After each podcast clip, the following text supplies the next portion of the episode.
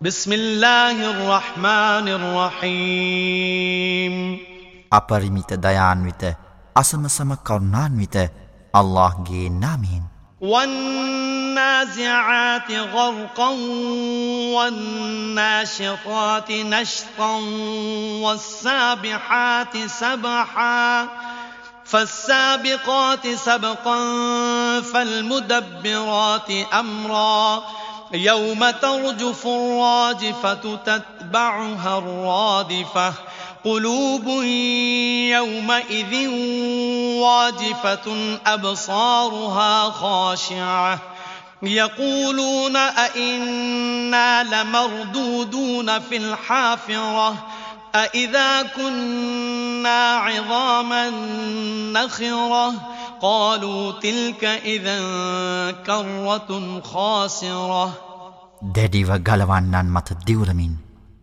ඉතාමත් සැහැල්ලුව ගලවන්නන් මත දිවුරමින්. පිහිනන්නන් මත දිවුරමින්. තරංග වැද ඉදිරියට යන්නන් මත දිවුරමින්. අල්لهගේ අනපරිදි විශ්වයේ සියලු දෑ සැලසුම් කරන්නන් මත දිවුරමින්. සැබවින්ම නුබලා සියල්ල විනිශ්චය සඳහා නැවත නැගිටුවනු ලබන්නෙහුය.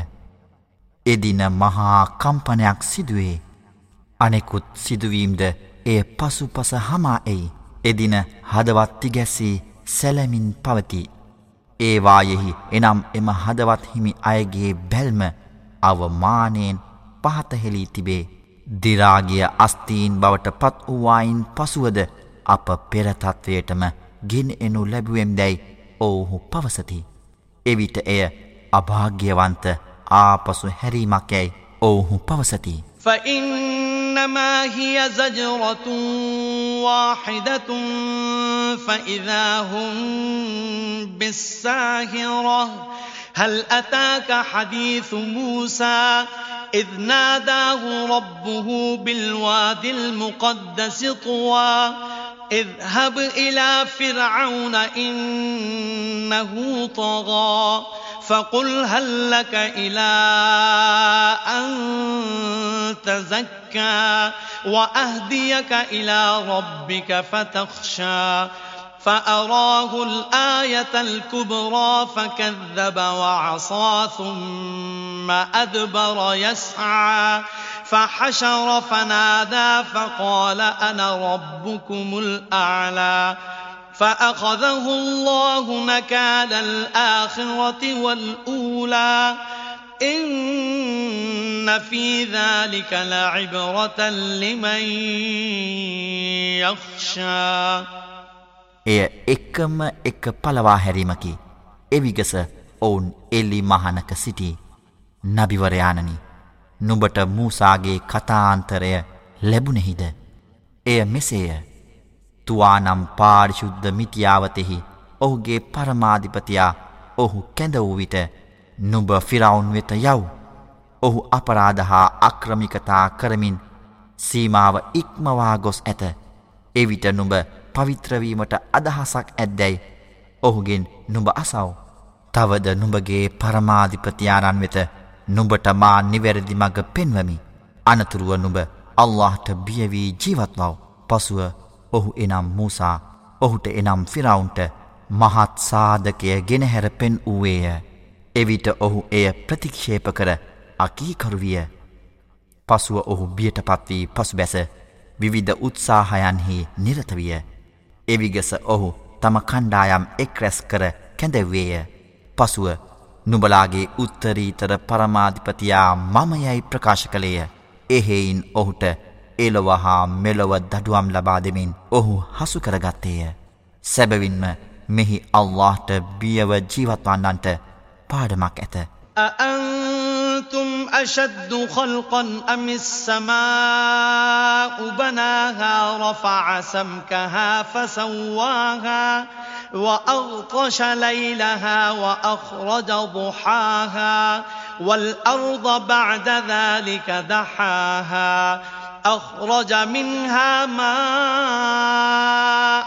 ومرعاها والجبال أرساها متاعا لكم ولأنعامكم නිර්මාණයන්ගෙන් වඩා අසීරුවන්නේ නුඹලාද නැතිනම් අහසද ඔහු එය නිර්මාණය කළේය එහි මුදුන ඔසවා පසුව නිසියාකාරව එය පිළියල කළේය තවද එහි රාත්‍රිය අඳුරු කර එහි දහවල් ආලෝකය පිට කළේය තවද ඉන් පසුව මහපොළව මිනිසා ජීවත්වීමට පහසු අන්දමින් ඇතිරුවේය එමගින් එහි උල්පත් ජලයද උලාකන තනබිම්ද පිට කළේය තවද කඳුද ඔහු ඒවා ස්ථාපිත කළේය මේ සියල්ලක්ම නුබලාද නුබලාගේ සිව්පා සතුන්ද බුක්තිවිඳීම පිණිසය فإذا جاءت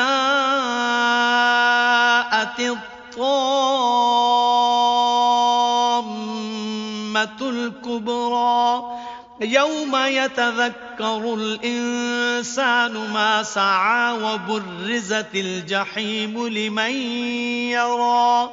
فأما من طغى وآثر الحياة الدنيا فإن الجحيم هي المأوى. وأما من خاف مقام ربه ونهى النفس عن الهوى فإن الجنة هي المأوى එම අති විශාල කේදය පැමිණිවිට එදින මිනිසා තමන් කළදේ සිහිපත් කරයි. තවද බලන්නන් හට නිරය හෙළිදක්වනු ලැබෑත.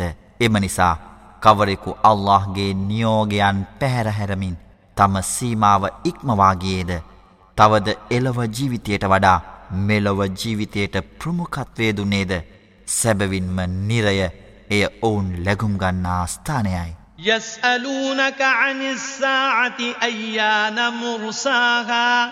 فيم أنت من ذكراها إلى ربك منتهاها إنما أنت منذر من يخشاها كأنهم يوم يرونها لم يلبثوا إلا عشية أو ضحاها තවද කවරෙකු තම පරමාධිපතියා ඉදිරියේ සිටීමට සිදුවේවියැයි බියවී ආශාවන්ගෙන් තම ආත්මය වලක්වාගත්තේද සැබවින්ම ස්වර්ගය එය ඔවුන් ලැගුම්ගන්නා ස්ථානයයි. නබිවරයානනි ඔවුහු නුබගෙන් අවසන්දිනය පිළිබඳව විමසති. එය කෙදිනෙක සිදුවෙන්නේ දැයි. ඒ ගැන පැවසීමට නුඹට ප්‍රමාණවත් දැනුමක් තිබේද. එහි අවසන්දිනයෙහි අවසාන දැනුම නුබේ පරමාධිපතියා සතුය.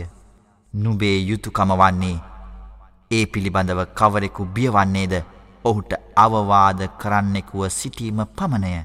සැබවින්ම ඔවුහු එය දෑසින් දකිනදින පෙරවරුව හෝ පස්වරු සුඩු වේලාවක් හැර ලොවෙහි රැඳී නොසිටි බව ඔවුනට හැඟේ.